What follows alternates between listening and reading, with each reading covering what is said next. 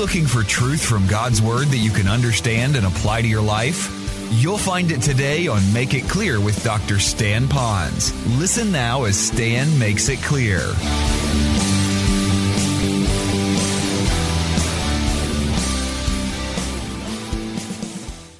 So, yes, when we work, we work for ourselves, but also for others. And if you look in Scripture, you're going to find that from the Old Testament law, Old Testament principles in Proverbs. You're going to find it even when the Apostle Paul spoke that he did this so he could then help others that couldn't do this. So, it's not just like work, work, work, mind, mind, mind, all this money is just for me, me, me. It wasn't like that. On the other hand, it was not we work, you sit around, and we give you so you don't have to work. That's what it was really speaking here against, that kind of lifestyle. And that just doesn't work. The independent spirit has no desire to exist on handouts from government or even to siphon the living from the benevolence of friends. Now, when I look at the Great Depression, some of you might have lived during the Great Depression. That was probably America at its worst economically, and there were so many people that were out of work. My dad and mom lived during the Great Depression.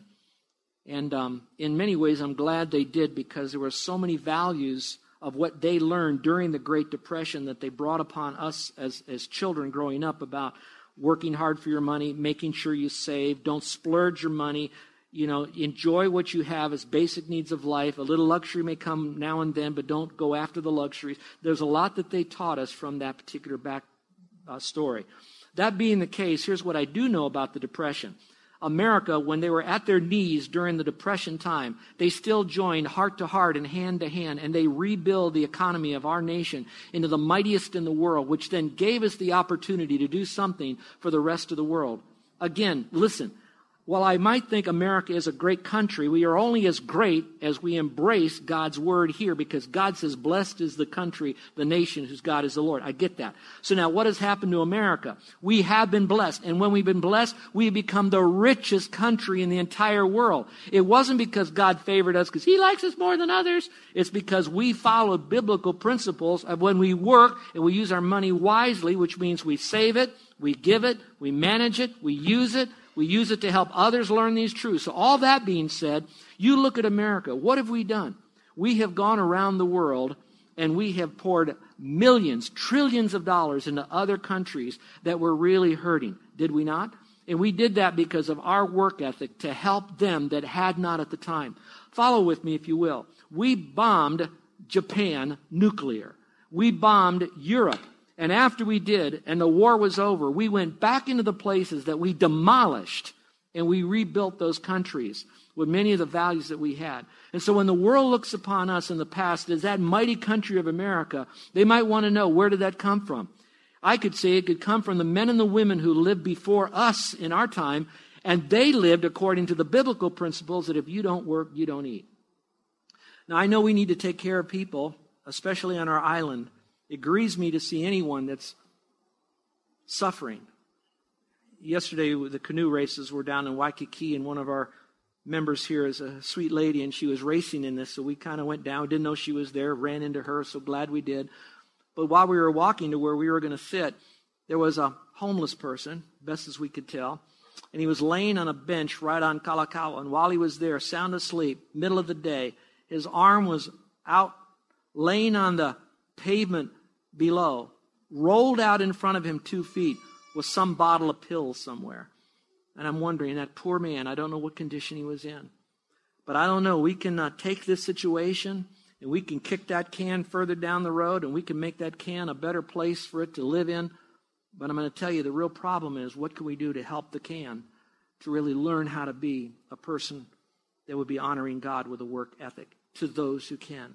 And so there is some biblical answers to it. Are we just willing to pay the price to come alongside them to do it? Those of you who are our guests and looking at our church, I want, to, I want you to look up here for a minute. I don't think there's any pastor who is more pleased, more blessed by the people in this church than I am. I know that there are families in this church that have teenagers right now. And these teenagers and most families would be out at the beach. They'd be doing fun things, traveling all over the country when they could, playing, going to the movies, you know, cruising the mall because they're air conditioned and our little plantation houses aren't, but not in our church. These moms and dads have their kids out working. Now, we're not talking sweatshops. We're talking in areas where that they're being mentored, they're getting paid, they're having to get up at a certain time, they have to stay on the job, they have to do a good job, they're being evaluated. At the end of all of that, they're getting paid, they're being taught how to take the money that they've earned, use it wisely, give it, save it, manage it, all of that. They're being taught. Not one family, multiple families are doing this. I'm going to tell you that there's a generation that is now live, living and being groomed according to this passage of Scripture. And should I live that long and Jesus doesn't come back, I'm going to watch these young people, as sharp as they are now, these are going to be the superstar champions in the future. Whether they are going to be ditch diggers, candlestick makers, or bakers, it doesn't matter. They are going to have the work ethic and they can help but succeed. And I pray that we would have that work ethic that was so found in the Judeo Christian ethic. Number four, the right to a God centered education a right to a God centered education. Deuteronomy 6, 4 through 7 says, Hear, O Israel, the Lord is our God. Jehovah is our God. Jehovah, the Savior, is our God. The Jehovah is one. You shall love the Lord your God with all your heart, with all your soul, and with all your might. And the New Testament even adds the word mind. These words which I am commanding you today, which are found in the Old Testament and now the New Testament too, shall be on your heart. You shall teach them diligently to your sons. You shall talk of them when you sit in your house, and when you walk by the way, and when you lie down, and when you rise up. Fathers, don't provoke your children to anger, but bring them up in the discipline and the instruction. And other versions say the nurturing of the Lord, because the fear of the Lord is the beginning of knowledge. And our forefathers fully understood that. So much so that if you go back to the founding educational institutions of America and found out what they were like Harvard, Princeton, Yale, Dartmouth. Dartmouth was basically started actually by a, a, a, little pastor over here, missionary pastor, who wanted to help reach Indians for Christ. So he then brought in Indians and trained them to go do that. That was Dartmouth. You go all the way back to Harvard. Harvard had a student handbook. Their student handbook wasn't so nicely called student handbook. Theirs was called rules and precepts. And in it, it said this, quote, let every student be plainly instructed and earnestly pressed to consider well the main end of his life and studies is to know God and Jesus Christ, which is eternal life. And on the original seal of Harvard, it says this truth for Christ in the church. So I'm not saying that every school has got to be a Bible college or a seminary. What I am saying is that we ought not to put a lid on the freedom that we have to be able to teach our children and others the word of god. And that when they go to a school that that school gives equal time to those who are christians and the freedom to be able to have bible studies in the school just as they would any other group that wants to worship any other thing whether it's money or science. They should still have the freedom to do that. That god should not be denigrated even if they want to teach someone else. You can go that far so if you can't be fully on God, at least don't be anti God in the country that we have. And if you really want to know, cut my wrist. Don't cut my wrist, but if I could, I would bleed. I would bleed that that school would be a God honoring, Christ centered school so that the next generation would be raised up on these biblical Judeo Christian ethics. So I'm telling you, it's a very important ethic to have the right to a God centered education and not to be us um, squelched with that. Number five, the Abrahamic covenant. The Abrahamic covenant. Now, some people, when they read that, they think, ooh, we got to honor the Jews and, and, and pour more money into Israel and all of that kind of stuff. And I'm not uh, trying to uh, make light of all of that but I think we always we think levelly. Oh, the Jews are so important; they're our friends, and they're the only bastion of somewhat democracy in the Middle East. I get all of that, and I celebrate all of that, and I stand with them politically with all of that, and maybe a little bit militarily with all of that. I get I get that because of all that anti-God that's out there. But really, the basis of the Abrahamic covenant is much deeper and more important than that. So listen very carefully. God took a Gentile like he would an Arab, took a Gentile and he says, now this Gentile right here is now going to have a new nation come out of his loins with his wife through a promise, a place, and a people group. And he said, out of this group, all the nations of the world would be blessed eternally because out of this people group is going to come the only Savior, Jesus Christ. But also with this nation, I've got to give them a place to live. So they're going to have this place over here. This nation over here has got to be large enough so that it'll keep on sustaining. This nation has got to have a set of rules and rights and, and all the kinds of regulations which will be found in Scripture. This nation is going to be the one that from him will come Jesus Christ the Lord, who will be the Savior of all the world. So that nation is important important, but also, don't leave this out.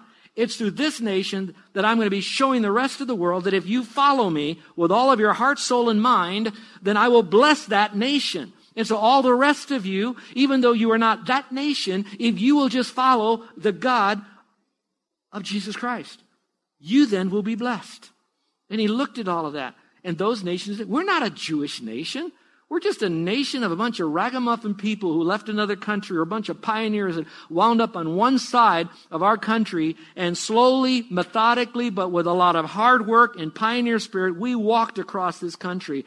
But we walked across it for the most part with a heart turned toward the Lord. And I know there's a lot of those old Western things out in Tombstone, Arizona, a bunch of wicked people.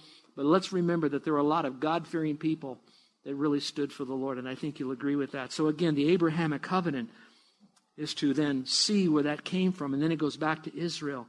And whoever honors Israel will be blessed. And so I do honor Israel, and we should. And we have missionaries that are reaching Jewish people and those that are uh, rabbis and others. So it is important. But let's just remember that Americans have accepted as fact that good deeds produce by good results. And that happens when we are God fearing and we respect these people. Let me go to number six. These will go more quickly and we'll be done. Common decency. Common decency. Simply put, decent nations are made up of decent people who, when faced with situations, would do the decent and honest things. For example, Americans have given their lives on foreign shores to protect those who um, were dying, who were being slaughtered. And we did that because we just care for them. When I think of um, the Statue of Liberty, most of you know it, but do you remember what it says? These words are engraved there at a plaque. It says, Give me your tired, your poor, your huddled masses yearning to breathe free, the wretched refuse of your teeming shore. Send these, the homeless, tempest tossed, to me. I lift my lamp beside the golden door. And so we're basically saying we came to this country as immigrants, and we tried to do what we can to make this a God fearing country. We are God fearing. You have a need. We are decent people. We want you to come. But when you come, we also have, watch this, God fearing laws that are established here. There's a God fearing way that we can best take care of you, and they're according to our proper laws. Now, when we begin to convolute all of this stuff, and we got all these kinds of problems, we begin to change the rules and all of this, then we have the problems that we have. So, having that open heart is not wrong, but having now the biblical basis of what we're going to do and how we're going to treat those that are coming in we got to follow what Scripture has to say. That's the Judeo Christian ethic. And why is that? Because of common decency. Take, take this one step further. If we really care for the person, then we want to make sure they're properly cared for the best way we possibly can. And if we are absolutely overwhelmed by our ability to be able to do that, can you imagine how we're really not taking care of them? We are giving them, watch this, false sense of hope. So then they come in, they amalgamate what we're doing, and pretty soon, watch this, watch this, just like the children of Israel, when the other nations came in, they began to pollute that system of Judaism, and all of a sudden then Israel became weak and they couldn't help anybody, and you had a mess. Enough said. The last one is this our personal accountability to God. That's uh, the foundation of all of these, and that is the Judeo Christian ethic says we believe there is a God, and we are accountable to Him from the inside out. We know it's appointed that a man once to die, and after that comes his judgment, and the judgment comes before the Lord. Daniel Webster, a great American statesman, said this What is the most sobering thought that ever entered your mind? He quickly responded, Most sobering thought that ever entered his mind. It was this simple my personal accountability to God. We're not a special people because we're great. If we're any special, it's because God is great. And at one time in our history, we have honored Him. And we tried to set forth a set of laws to not make us a religious country, but a God fearing country. And as long as we stay close to that, and I'm sorry that we've drifted, we're not going to be that strong any longer. And so now, what can we do? What can we do? And I want to close with this. The greatest thing we can do, first of all, is to place our faith alone in Jesus Christ. We need to have our personal freedom ourselves before all of this other stuff. Even if I'm in a country that has all the laws that are against God, I myself can still have freedom in my soul because I have the freedom from sin. That means no longer does sin have dominion over me. Doesn't mean I don't sin any longer, but it doesn't have that controlling factor and damning factor over me. I'm freed from sin. But I'm also freed from death. So no matter what you do, chop my head off, take away everything that I have, I starve to death. It doesn't really matter. Torture me. I still, my body will die, but the real me will live forever. And that freedom only comes when I place my faith in Jesus Christ and Him alone. And I come to Him as a sinner in need of a Savior, knowing that because I've sinned, I'm separated from Him by my nature and choice. And all I can do now is to come to Him, realizing that no good deed I could ever do could ever give me eternal life. All of that is God's grace. All of that is His mercy. All of that is His forgiveness. All of that is His sovereignty. And He is raining down that freedom on us if we would simply come to Him, Jesus Christ, and Him alone. That's the whole key. So I need to trust Christ right off the bat from the very beginning. But there's other things that I can do too. So if you will, write these down. And then take these to your family. They're just like two words that might be a blessing to you as it was to me. Let me get these two words out for you. Here it is. Number one. Here it is. You ready? Here it is. Trust Christ. Number two, suffer joyfully. God says that we will suffer in the last days. Things are going to get worse and worse, so let's suffer, but joy within inside of us because we know that no present suffering that we have today will ever compare to the eternal joy that we'll have forever in heaven. So suffer joyfully. Uh, number three, hope cheerfully. We do have another home in heaven. This is not our home. We're just passing through. Number four, wait patiently. Wait patiently. The Lord is coming. I've already read to you Psalm 11. He will judge the wicked, and we will see the face, if we are righteous, of our own Savior. And number five, pray earnestly. I pray earnestly, and while we're praying for our president and some of the things that he says and does, I get all of that, but I think we've learned one lesson more than ever. We need to pray more for our Supreme Court judges. Number five, believe confidently. I take refuge in the Lord because He is large and in charge, and He is my Lord. He is my King. He is my Judge. He is my ever and ever, forever Savior. And so, no matter what I go through in this world, it's okay. I'm going to follow the book right here. This is my Declaration of Independence, God's Word. This is my Bill of Rights, the Word of God. This is my Constitution, God's Word, right here. And so I follow it. And then I need to triumph finally. Not now, but finally. We will triumph, folks. And I pray that you'll trust Christ. Let me end with a little humorous but yet important thought, and that's simply this.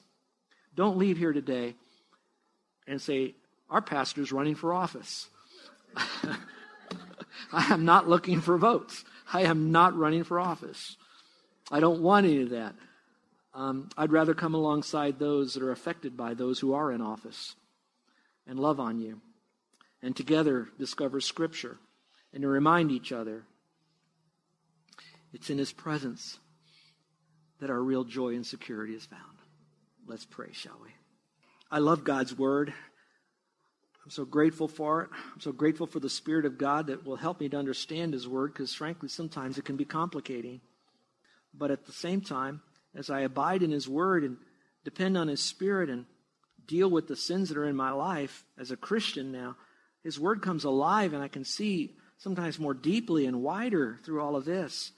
And I can see that God has so much for us that we can help those, starting with our families and, and then moving into our church and then moving out into our community, into our state and our country and the mid and South Pacific Island then all the world. But it starts right here with a personal relationship with Jesus Christ. So maybe right now you'd like to say to the Lord, you know, I heard a lot today about the foundations of my freedom, but I really want to be free in Christ because it says the truth shall make me free.